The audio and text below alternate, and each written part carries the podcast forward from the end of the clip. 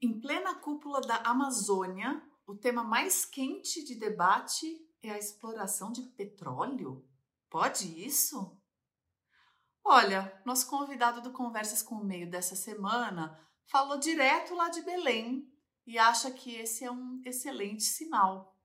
Roberto Vac é biólogo, presidente do Conselho do Instituto Arapiaú e cofundador da iniciativa Uma Concertação pela Amazônia, uma rede formada por mais de 600 lideranças da sociedade civil, de empresas, governos e academia em busca de propostas para o desenvolvimento sustentável do território. Ou seja, ele estuda como desenvolver a Amazônia, ou as Amazônias, como ele explica na entrevista, sem devastar a floresta. E poderia se opor à mera discussão de se furar um poço na foz do Amazonas. Mas Vaque acredita que essa é uma boa oportunidade para que as frentes que se opõem compreendam o argumento do outro lado e alcancem algum tipo de consenso, como se faz numa democracia, sabe?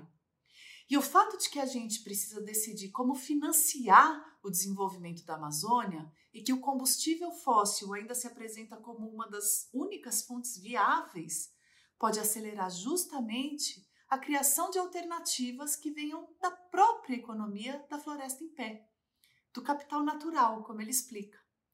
É evidente que falar de ambientalismo, levando em conta toda a complexidade econômica e social do assunto, é mais que urgente, é o único caminho. Roberto Vac nos ajuda a enxergar como. Vem ver.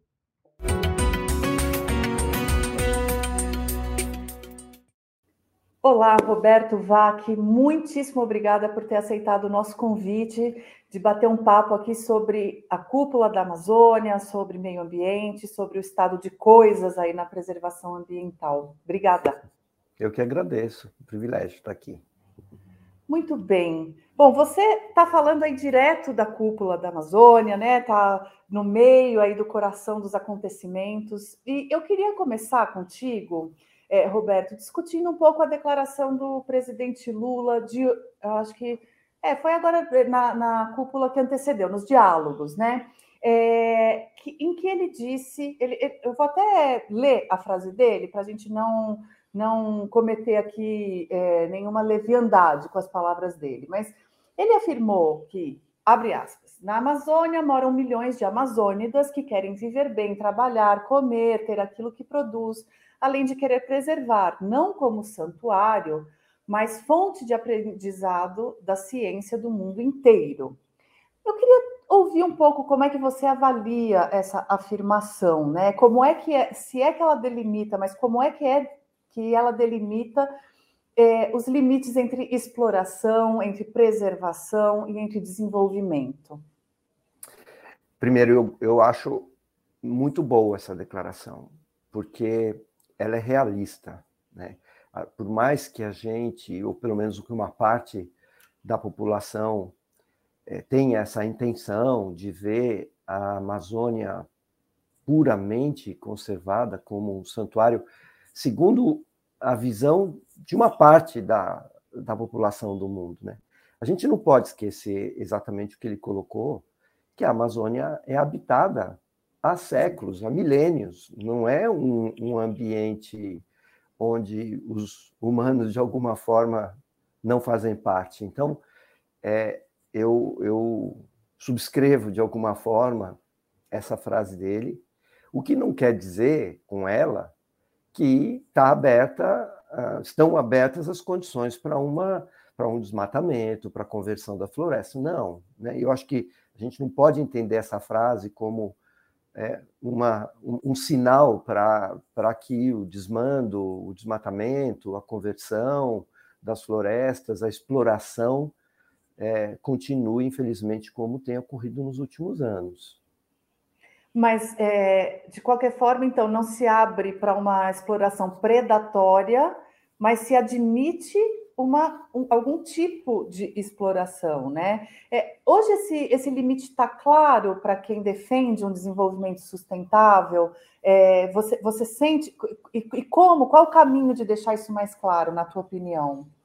É, então, isso acho que é o, a, a contrapartida dessa frase dele, que eu acho uma frase provocativa, talvez até intencional, é justamente trazer essa discussão é, sobre modelo de desenvolvimento. Afinal, do que, que a gente está falando, né? Como uhum. você está perguntando. E é, certamente o mundo não tem a resposta para isso ainda. Né? É, o mundo está vivendo uma, é, um, um, desafio que é integrar o chamado capital natural, a natureza, os bens da natureza, ao capital econômico e, obviamente, também todo o capital cultural e social. Esse novo modelo de integração, que é equilibrar as, as relevâncias, uhum. é um grande desafio. E uh, eu acredito que o Brasil tem uma posição muito privilegiada para apresentar, ou pelo menos desenvolver esse modelo.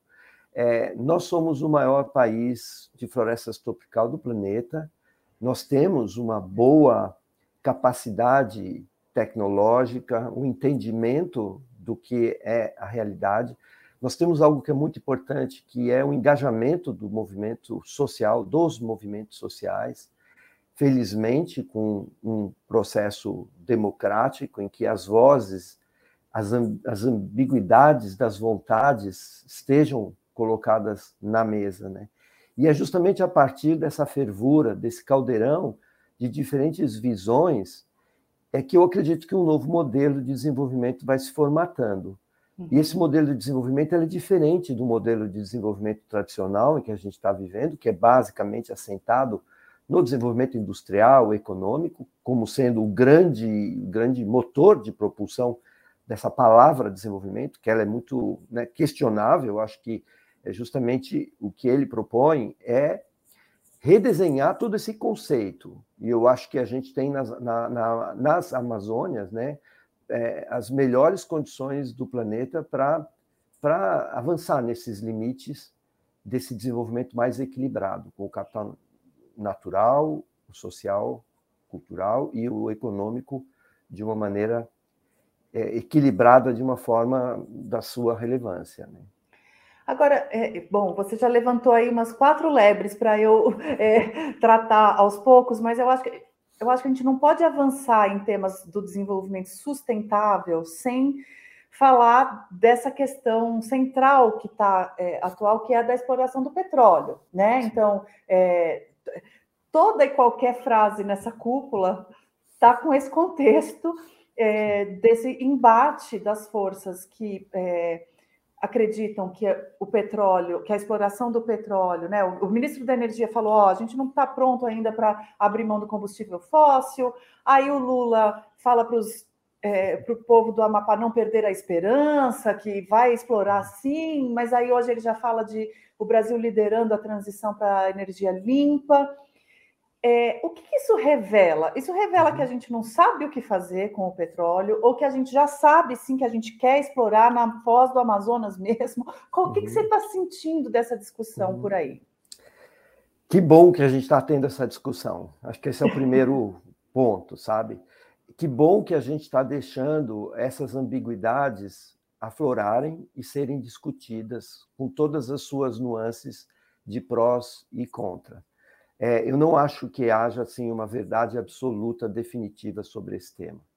É, como você colocou, tem um componente é, de desejos da população de ver essa, a, o acesso aos royalties influenciando a sua forma de viver, e, obviamente, também tem um desejo do mundo, de uma parte relevante dos cientistas, de que não seja através desse caminho dos combustíveis fósseis que essa riqueza, de alguma forma, que é necessária para a população, uhum. apareça. E você também trouxe um outro ponto, que é o que chama da transição energética. É, quem vai financiar a transição energética? Essa é uma discussão aberta. Tem grupos que acreditam que a transição energética tem que ser financiada pelo combustível fóssil. Uhum. É, então, é muito mais uma questão de como serão alocados os recursos derivados dos combustíveis fósseis, que acho que essa é uma discussão da transição energética, e se eles são absolutamente necessários para que a, a riqueza que a população precisa ter realmente surja. Então, uhum. O debate é, é, tem outra alternativa a proporcionar à população as necessidades, suas necessidades mínimas de educação, de segurança, de saúde, de infraestrutura. Existem outras fontes? Se existirem, como elas serão organizadas, como elas serão tangenciadas? É, elas não são tão óbvias quanto royalties de petróleo. Uhum. Esse, é, esse é, um, é, uma fronteira que o mundo está buscando desenvolver. E eu acho que a riqueza é justamente essa discussão. Será que a gente consegue ter esse desenvolvimento econômico necessário para o bem-estar da população sem os royalties de petróleo? Eu não tenho a resposta. Eu acho que a resposta deve vir justamente desse debate que está ocorrendo.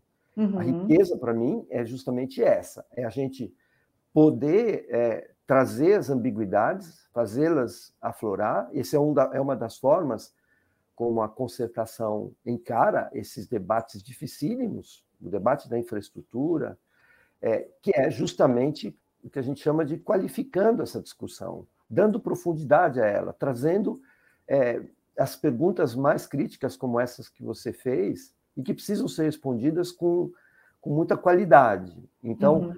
é, eu acredito que esse é um momento de um debate profundo sobre esse tema, com as suas vantagens e desvantagens, antes da gente optar por A ou B, eu acho muito legítimo que os grupos se posicionem com veemência, dizendo isso aqui de jeito nenhum, uhum. e outros dizendo não tenho como fazer. Uhum. E é desse debate que a gente vai encontrar algum tipo de posição mais equilibrada. Agora, uma coisa é claríssima: uhum. é preciso desenvolver a economia da floresta em pé. É uhum. preciso que a valoração da da floresta em pé, dos ativos naturais, da conservação, seja reconhecida e valorada como algo que pode, de alguma maneira, ser distribuída para a população que vive aqui. Esse é uhum. é uma, essa é uma fronteira que nós ainda não conseguimos chegar lá. E ela precisa ser desenvolvida. Eu acho que esse debate que você coloca o elefante na mesa, dizendo não tem jeito, vai ter que ser o petróleo, você acelera o outro, a outra discussão. Falou, peraí, tem jeito sim. Vamos achar uma outra forma. Então, eu acho que é esse momento que a gente está vivendo. Entendi. E, e, eu acho também que é, eu não me lembro, pelo menos na história recente, de a gente ter tido um caso concreto de uma exploração ligada à velha economia, por assim dizer, tão próxima. Assim, tem o agro, certo? Tem o agro, que é uma fronteira de exploração da velha economia, por assim dizer, que tenta se modernizar, e a gente vai chegar lá na nossa conversa, mas enfim. Mas tem, tem o petróleo, que é a coisa mais uhum. antiga, né? mais antiquada para quem pensa nova economia. Tão próxima de, um, de uma riqueza natural quanto a, a Foz do Amazonas. Né? Então, é, é, se de, ficou muito flagrante esse embate. Né? É, você acha que pela força que tem esse discurso mais antigo, ou para não uhum. usar esse termo que pode soar pejorativo, mas esse mais tradicional, né, uhum. da economia mais tradicional. É, esse, esse outro lado mais preservacionista, por assim dizer, tem chance da briga ou é uma briga que já é perdida de saída? Ah, não, eu acho que tem muita chance. Eu não acho que está perdida, não. Eu acho que, eu acho que, como você falou, é, é, esse, esse, a, a, dimensão desse desafio que a gente tem, que é a, a exploração de petróleo na foz de uma das regiões mais preservadas do planeta, ela ela está trazendo a urgência de se discutir de uma maneira mais tangível, mais concreta, o outro lado, que é esse esse valor social e ambiental da Amazônia tem que ser reconhecido pelo mundo todo é, tem que ser reconhecido pelos brasileiros, tem que ser reconhecido pelo capital financeiro, tem que ser reconhecido pelo mundo empresarial e, obviamente, pelos governamentais. Esse tem que ser reconhecido não é retórico, de dizer, ah, pô, que legal, eu, eu tô, tô junto. Não é. É transformar tudo isso em é, elementos muito concretos, justamente para a população que vive aqui. Né? Do contrário, é, a gente não vai conseguir controlar a pressão sobre a floresta, porque ela é algo, ela é algo real, ela é algo que está ligado a questões como o crime, como a segurança, se a gente não encarar de frente esse desafio com é, os elementos econômicos a eles associados, vai ser muito difícil a gente vencer essa batalha. Então, uhum. é, eu, acho, eu acho muito positivo que a gente esteja, tendo, esteja fazendo essa discussão. Talvez fosse mais simples dizer, não, não, não, a gente excluiu essa possibilidade, vamos seguir a nossa vida. É, eu, acho que, eu acho que não, eu acho que é bom que a gente esteja dizendo, ó, ó, se a gente não encontrar uma outra alternativa, essa daqui vai continuar ali buzinando na nossa cabeça. Né? E por isso que eu acho muito positivo, felizmente, que a gente tem um, um, um processo democrático. Acho que esses dias aqui é, mostram a força da sociedade, né? esses dias do dia, dos diálogos, são milhares de pessoas, milhares de, de diferentes visões das Amazônias aqui, presentes. Eu acho que isso muito, muito positivo, muito forte. Eu, eu tenho expectativa, sim, que esse processo da, da valoração do capital natural vai se consolidar cada vez mais, de uma maneira mais forte, se contrapondo a essas uhum. alternativas, como você disse, da, da economia mais tradicional, né? Agora, é, você já falou de Amazônias duas vezes e da concertação também duas. Então, eu queria que você contasse aqui para os nossos espectadores é, o que é a concertação para a Amazônia e o que, que é esse conceito de múltiplas Amazônias, é, como é que vocês tratam disso nesse documento é, que vocês estão apresentando, enfim, é, conta um pouquinho esse trabalho e esse conceito para a gente. Legal. Bom, a concertação foi criada efetivamente no começo dos anos 2020, é, a partir da vontade de um grupo de pessoas de é, tratar desses dilemas, como uhum. esses que a gente estava tratando agora, e aos poucos construir uma visão de longo prazo para Amazônia, na época era Amazônia. É, como o Brasil se apresenta para si próprio e para o mundo como um país que tem algo fantástico como a Amazônia, para o planeta. É, e para e as populações locais também. Então, a concertação ela se propõe a fazer essa discussão transversal para as populações locais, para os brasileiros e para o mundo, de quais, quais seriam caminhos para a Amazônia. Para a gente, aos poucos, ir formando uma visão de país para a Amazônia, com alguns tripés, com alguns pilares. Vai. Primeiro, é isso que a gente conversou sobre modelo de desenvolvimento, com todo o cuidado que a palavra desenvolvimento demanda. Né? Nós não estamos falando daquele modelo de desenvolvimento tradicional que praticamente predominou a, a, ocupação do planeta nos últimos séculos. Não é disso. Nós estamos falando de modelos de desenvolvimento muito mais equilibrados com a centralidade do capital natural e social. Né?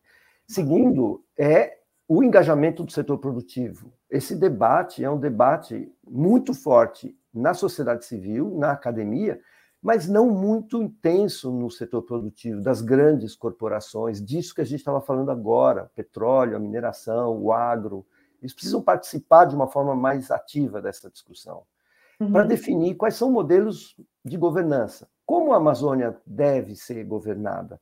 A governança da Amazônia é um caos. Existem diferentes responsabilidades dos municípios, dos estados, da federação, dos sistemas multilaterais, como o TCA, dos sistemas globais, é, é assim, é, é, existem sobreposições, lacunas, é muito pouco eficiente.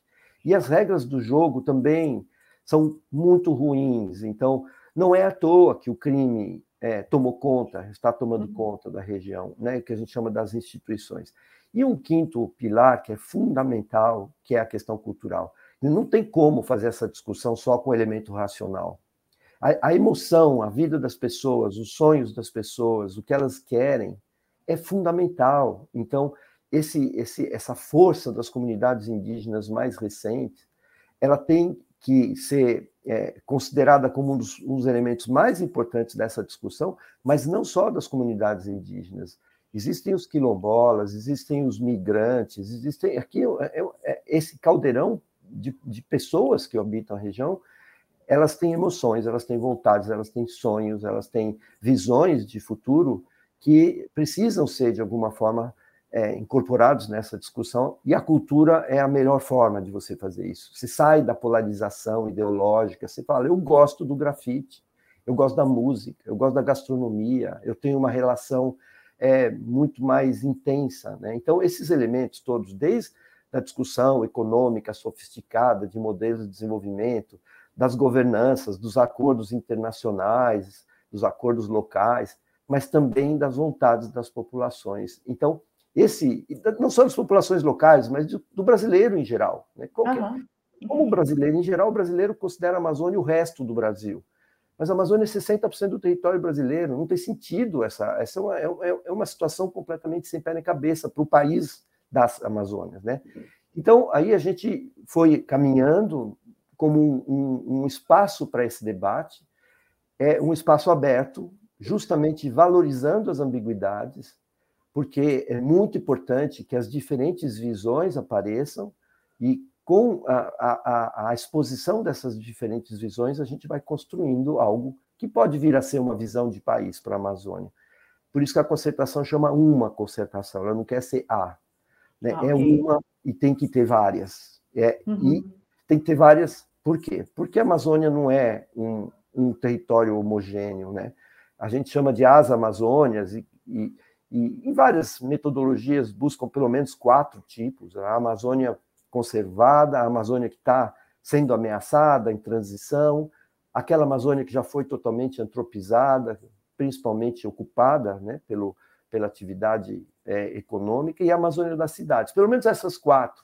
Tem outras formas, mas certamente a Amazônia é plural e a gente tem que considerar essa pluralidade em qualquer é, desenho que a gente possa imaginar para o que fazer com a Amazônia, pra, com a visão de país para a Amazônia. Então, essa provocação de sempre tratar a Amazônia no plural é uhum. é justamente para a gente valorizar a diversidade, a riqueza dessa diversidade e, que, e, e, as realidades diferentes que são necessárias quando você desenha instrumentos de políticas públicas. Né? Política pública para a área da conservação é diferente das políticas públicas para cidades e para as áreas que já estão convertidas era a minha próxima pergunta, porque é, ao, fazer, ao, ao, ao, fazer esse diagnóstico, né, essa, essa é, divisão, é, ainda que ela não é teórica, ela é prática, inclusive, mas enfim, você, é, você é, é, passa a ter que propor políticas públicas muito específicas para cada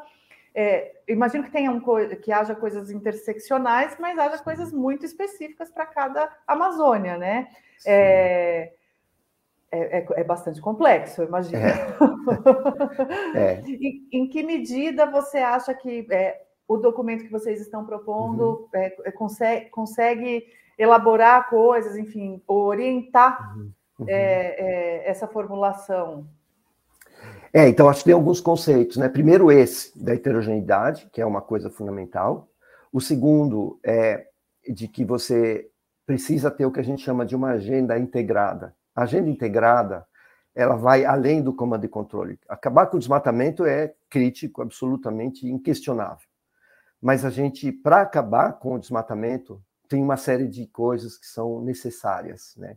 E é o que a gente chama da agenda integrada. O que, que tem na agenda integrada? Por exemplo, educação, uma agenda de educação que seja adequada a pelo menos essas quatro diferentes situações. Ah, o sistema educacional para aquelas pessoas que vivem na Amazônia profunda, na Amazônia conservada, é diferente do sistema educacional da Amazônia para aquelas pessoas que vivem nas cidades. Principalmente se você tiver um sistema educacional que seja relacionado à realidade das pessoas, ao lugar que elas vivem.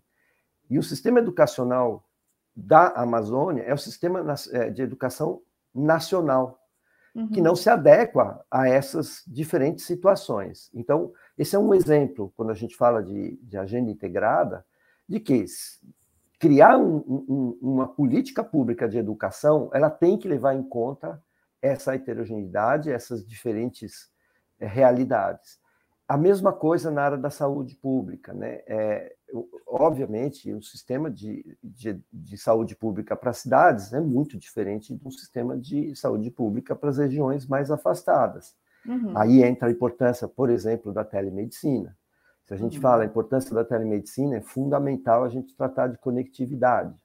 A mesma coisa quando a gente fala da educação. Como, como, a, como será o acesso à informação? E aí pode parecer estranho, mas talvez seja muito mais, tenha muito mais sentido você ter um bom sistema que conecte essas zonas mais remotas à internet, proporcionando educação, saúde e várias outras coisas, do que você criar uma estrada ou uhum. fazer uma via é, de fornecimento de energia ou de cabos, porque hoje você tem sistemas de satélite, você tem sistemas de, de fornecimento de energia local, né, com solar, com várias outras alternativas. Então, são exemplos dessa natureza. Agora, um fundamental que a gente estava falando no início é qual é a economia, qual é o uhum. modelo de, de captura de valor. Então, qual é a economia da conservação? A gente vai reconhecer os serviços da conservação. Tem todo esse debate complicadíssimo dos créditos de carbono, que é, é não pode ser simples da forma, não, isso aqui tem um monte de, de, de, carbono estocado, vamos colocar isso no mercado, né? que é a monetização pura é, desse, que a gente chama desse capital natural. É, nem se fala da biodiversidade, você não vai vender tonelada de biodiversidade como se, se comercializa o crédito de carbono. Então, a regulamentação de um sistema de serviços ambientais, da economia de serviços ambientais, para a região conservada é muito diferente para aquela região que já foi totalmente antropizada. Quais são esses modelos? Né? Como a gente vai lidar com a economia das zonas antropizadas para que elas não continuem pressionando a conversão, uhum. que é as zonas de transição? Então, o agro ele, ele deve se manter da mesma forma como ele é hoje? Certamente não. Quais são os, os, os incentivos fiscais, tributários, por exemplo, como o Plano Safra pode ter um papel positivo caso ele incorpore no todo o seu sistema de crédito é, incentivos para que aqueles que já ocuparam esse espaço não avancem, que possam restaurar uma parte disso que foi ocupado, porque grande parte é improdutivo, e que continuem com uma parte da sua atividade, porque ela sim é, tem relevância econômica para uma parte muito grande da população. Uhum. A agenda econômica, a agenda de incentivos tributários, incentivos fiscais, ela também tem é, as suas especificidades. Né? Uhum. E, e, é um pouco isso que a gente chama da, da agenda integrada, que é esse documento da, da, das propostas para as Amazônias que a gente está trazendo aqui, e que a concertação já tem é, tra trabalhado há algum tempo, né? levou para Glasgow, levou para Sharm el Sheikh, é. levou para Montreal na discussão da biodiversidade. É um pouco o, o, o, monotema que a gente acredita. Levando a palavra, né, é. É, das, das, quatro Amazônias e dessa ação integrada. Você já mencionou algumas vezes o setor produtivo, o agronegócio, e é, você tem uma atuação também em conselhos de empresas de variados setores. Então, eu queria te ouvir como é, em que pé que está é, a aceitação, ou pelo menos a, o começo. Eu não sei se está começando a despertar, se já se tem, se tem uma disparidade muito grande entre empresas que já estão lá na frente, outras que estão lá na idade uhum. média da, da exploração extrativista, enfim. É, eu uhum. acho interessante a gente entender isso, inclusive porque me parece que quando se fala em capital natural, é, pode ser um conceito tão concreto, mas também tão abstrato para quem está ali precisando fazer caixa, né? É. É, então queria queria te ouvir um pouco sobre essa visão, o que, que você entende uhum. dessa visão do setor produtivo e do agronegócio uhum. em particular? Não, legal. Você falou uma questão que é chave. Não é a mesma, não é hetero, não é homogêneo. Ele é extremamente heterogêneo. Então, você, a gente tem no Brasil o que tem de mais moderno de tecnologia do agro do planeta, certamente, o mais competitivo, o mais sofisticado, e a gente tem o, o mais básico, que é, é tira a floresta, deixa o mato crescer, coloca um ou outro boizinho para manter a produção e vai vivendo dessa forma, né? É, que é uma forma que se mostrou completamente sem sentido do ponto de vista econômico, social e ambiental, obviamente. Então, é, essa heterogeneidade ela precisa ser reconhecida. Você vê que é, você falou uma palavra aí um pouco atrás que é a complexidade. A gente tem que aceitar a complexidade, não é lutar contra ela. tudo que nós estamos falando quando a gente fala de Amazônia, da Amazônia é extremamente complexo. O agronegócio, por ter essa grande heterogeneidade, ele é muito complexo. Então, quando você está aquelas empresas de, de, alta tecnologia, elas têm sistemas de rastreabilidade hiper sofisticados, com imagem de satélite, com blockchain, com sistemas de monitoramento do trânsito dos animais, é, e que, de alguma forma, precisam ser incorporados como a prática em todo uhum. o agronegócio brasileiro. Agora, para você implementar isso nessas fronteiras menos é, sofisticadas ou mais menos educadas, com menos tecnologia, não é algo trivial. Uhum. O Brasil tem 5 é, milhões de propriedades agrícolas, você tem metade disso produzindo bezerros ou envolvidos na, na pecuária, então são mais de 2 milhões e meio de propriedades, com características muito heterogêneas, é, e que, de alguma forma, precisam ser contempladas. Por isso que, é, se por um lado as empresas mais avançadas já têm os seus sistemas e precisam implementar, e estão implementando, porque o mercado internacional está demandando, porque os clientes demandam, porque o sistema financeiro demanda, porque não tem jeito de não de ignorar que essa cadeia de suprimento está ligada, por exemplo, ao desmatamento, isso não dá mais para ignorar. Então, essas empresas já estão bastante avançadas nisso. Mas se não houver uma política pública de disseminação desses sistemas, muito dificilmente a gente vai conseguir fazer com que todo o agronegócio, por exemplo, nessa região, que a gente chama da região antropizada da Amazônia, incorpore essas práticas. Então, a palavra-chave né, para isso é rastreabilidade.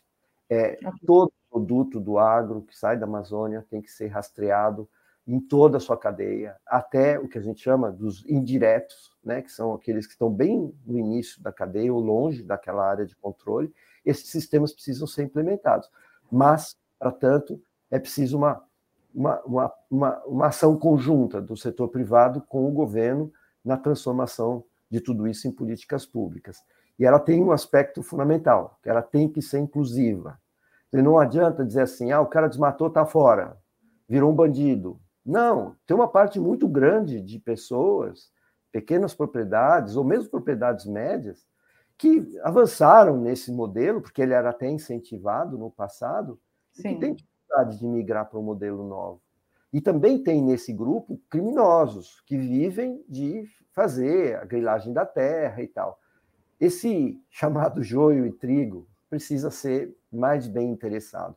O pior que pode acontecer é você colocar o agro inteiro como sendo um bando de bandidos, ou o agro dizendo, não, olha, eu sou o grande produtor de alimentos para o planeta, então tudo que eu faço está ok. Não, não é assim, não é assim. É preciso reconhecer que tem uma heterogeneidade muito grande e que precisa, e precisa haver políticas públicas inclusivas, voltadas para a educação, voltadas para assistência técnica, para ganho de produtividade, para que o sistema mude, especialmente, mas muito especialmente na Amazônia.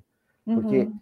a contribuição, né, é, se a gente aumenta a produtividade, é, a quantidade de terra disponível para aumentar a produção de alimentos e para, por exemplo, atividades de restauração florestal, que, que são, é, podem ser uma nova economia, que é a economia florestal da restauração, isso pode é, vir a ser um desenho muito elegante, muito bonito que aí uhum. começa a se contrapor a sua, sua primeira questão lá, mas só tem um fósforo para bancar esse tipo de uhum. coisa.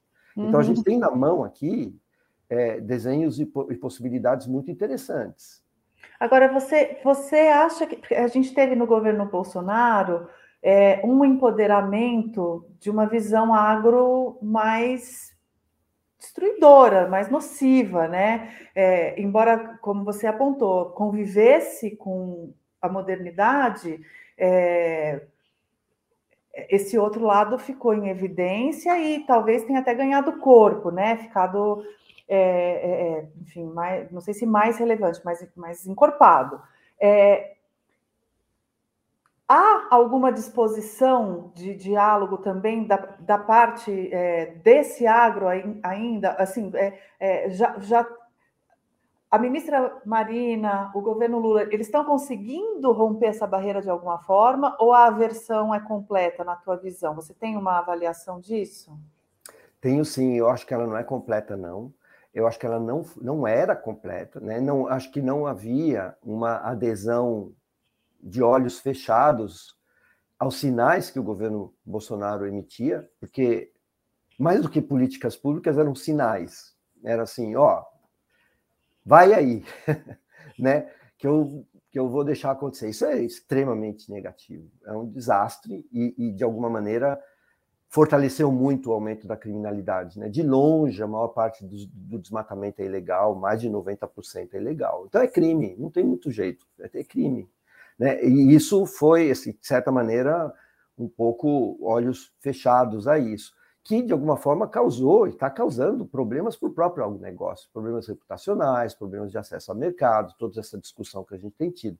Isso não é bom para o agronegócio. Então, uma parte boa do agro é, nunca concordou com isso, nunca foi totalmente, nunca embarcou nessa agenda de uma maneira é, total, sabe? Eu acho que esse uhum. questionamento acontecia, e, e vale dizer é, que essa conversa acontecia com alguns membros do próprio Ministério da Agricultura no governo Bolsonaro. Então, acho que não, eu não vejo uma ruptura assim total, sabe?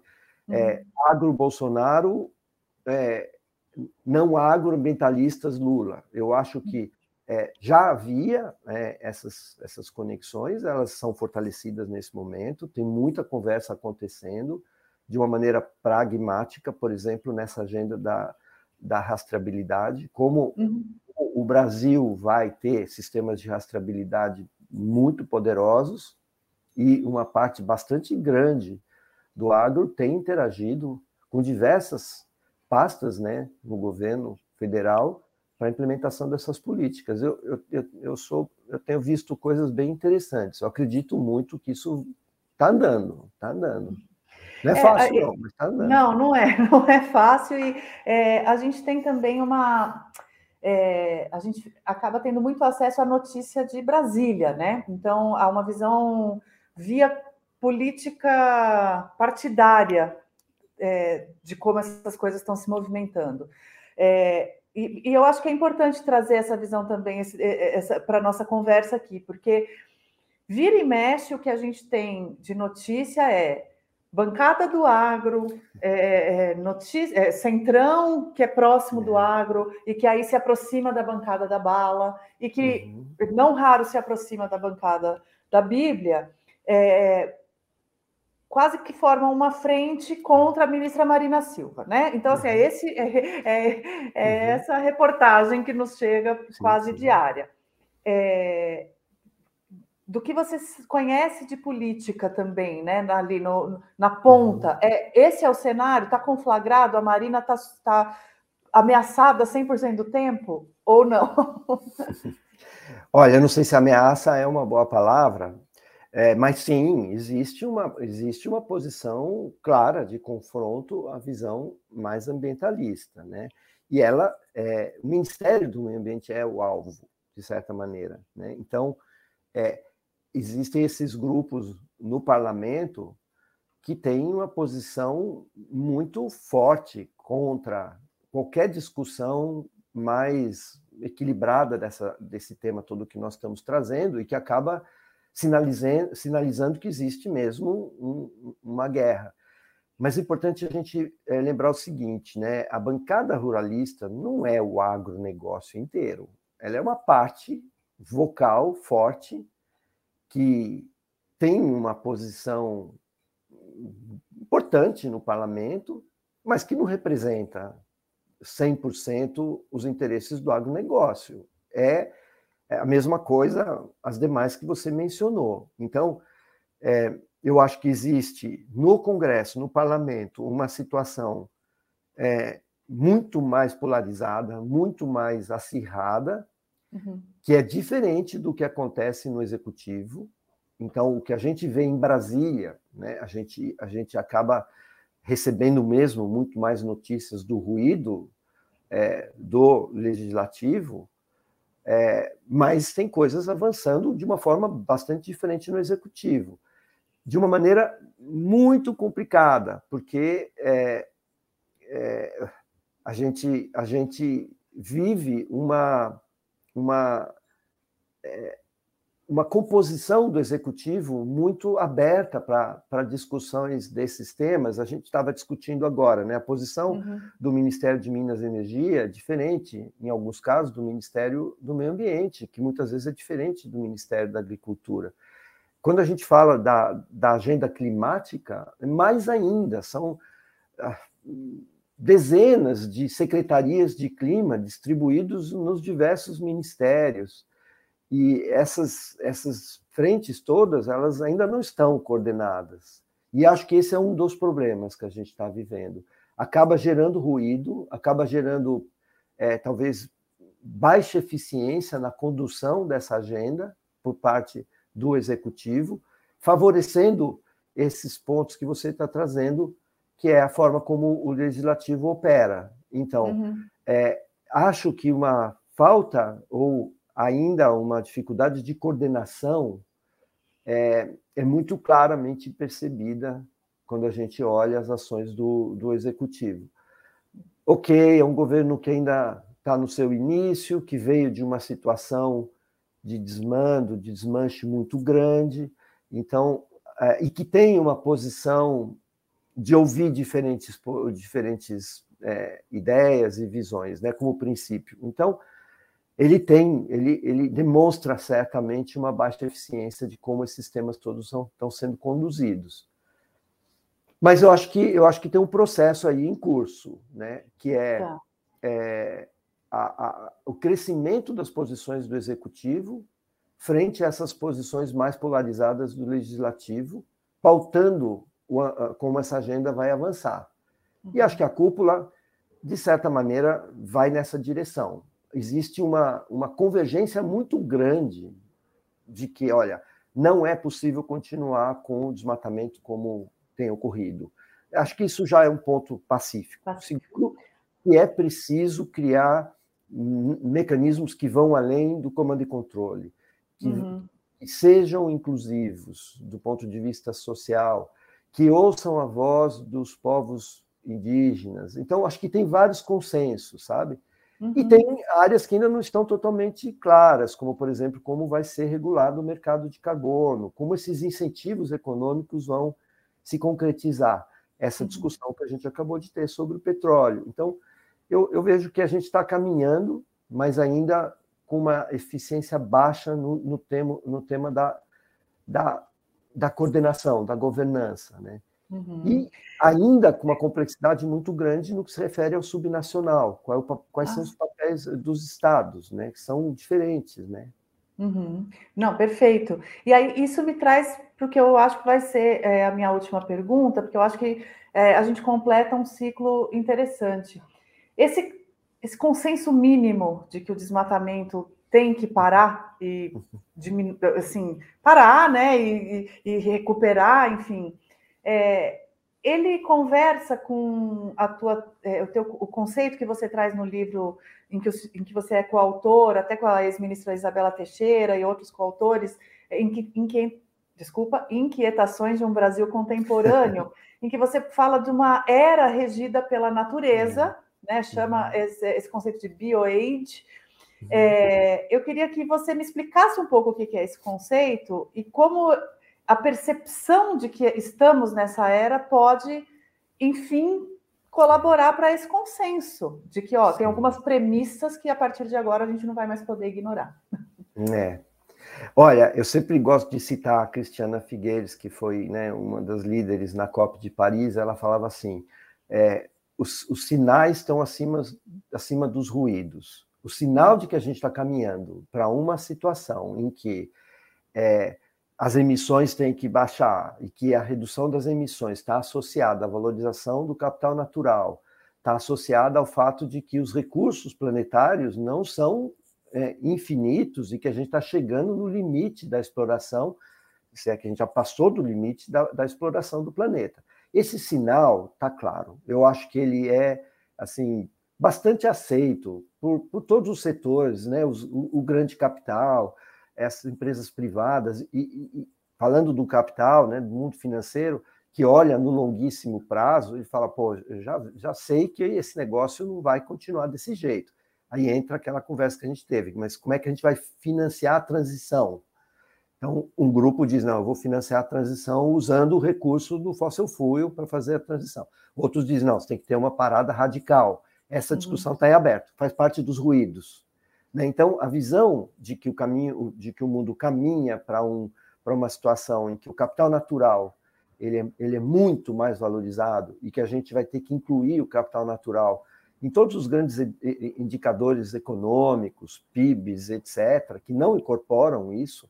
Né? Então, o redesenho dos sistemas de, de capital do planeta, é, com uhum. incorporação do natural, parece ser algo que está com cara de que vai acontecer a própria revisão dos sistemas financeiros, Acordo de Basileia, Bretton Woods, etc., já está falando, não, olha, tem aí, a gente vai ter que incorporar isso dentro da, das grandes, dos grandes sistemas de métricas de, de bem-estar, de valor, de, de, de peso econômico. Então, isso é um aspecto. A outra é, obviamente, como a gente lida com as externalidades, com o mundo produtivo, vai utilizando esses recursos de uma forma, de alguma maneira, pouco eficiente, né? Você pega, por exemplo, a área da produção de plásticos. É, a economia da reciclagem de plásticos, ela tem um potencial absurdamente grande e ela está muito, ainda muito aquém do que pode ser. Ela, ela é uma solução para você utilizar a mesma matéria-prima várias vezes, em vez de ter que ficar o tempo inteiro produzindo mesma, essa matéria-prima virgem e jogando, de certa forma, contaminando o meio ambiente. Então, esses novos desenhos da economia do uso dos recursos naturais, ela vai se consolidando, né? O fóssil fuel é um exemplo, mas a mineração, todos os grandes, vamos dizer, produtores de materiais, a indústria da construção civil, que é a uhum. grande, uma grande consumidora de materiais, né? Ela, ela começa a ser é, é, pressionada para a mudança de eficiência, mas mais do que isso, para migrar para a produção de ativos derivados da natureza. Então, os biomateriais, cresce a discussão de bioplástico, cresce a discussão de bioenergia, biocombustíveis. Então, é isso que, de certa forma, pauta o chamado bioaid, que é assim, não só o reconhecimento do valor da natureza, de que ela não pode continuar a ser impactada como está sendo, de que os recursos são finitos, mas, por outro lado, que eles oferecem é, oportunidades muito grandes de uhum. matérias-primas, de formas de produzir recicladas, né, dentro desse conceito de economia circular. Esse sinal parece claro. Nós estamos ainda no meio de muito ruído. E aí os ruídos são geram essa situação, né? Um é pró para cá, outro é pró para lá, e, tudo bem, faz parte do ruído. A gente tem que encarar que, que mergulhar nessa complexidade, mergulhar nesses debates, é provavelmente é, são, é, é, a alternativa que a gente tem para encontrar caminhos e consolidando e, e, em direção a esses sinais. Né? Bom, que bom que você participa desse debate, incentiva esse debate e orienta esse debate com uma concertação, é, e, enfim, e, com, e participando aí de tantas frentes. Agradeço demais essa conversa, Imagina. foi muito legal, Roberto. Bom trabalho aí na cúpula e a gente se fala em breve. Qualquer novidade aí, pode falar com a gente. Legal, eu que agradeço muito. Muito importante essa, esse papel de esclarecer, de trazer esse debate para a população em geral. É muito legal, tenho o privilégio de estar aqui com você. Obrigadão, querido. Até uma próxima. Até. Tchau, tchau. Tchau.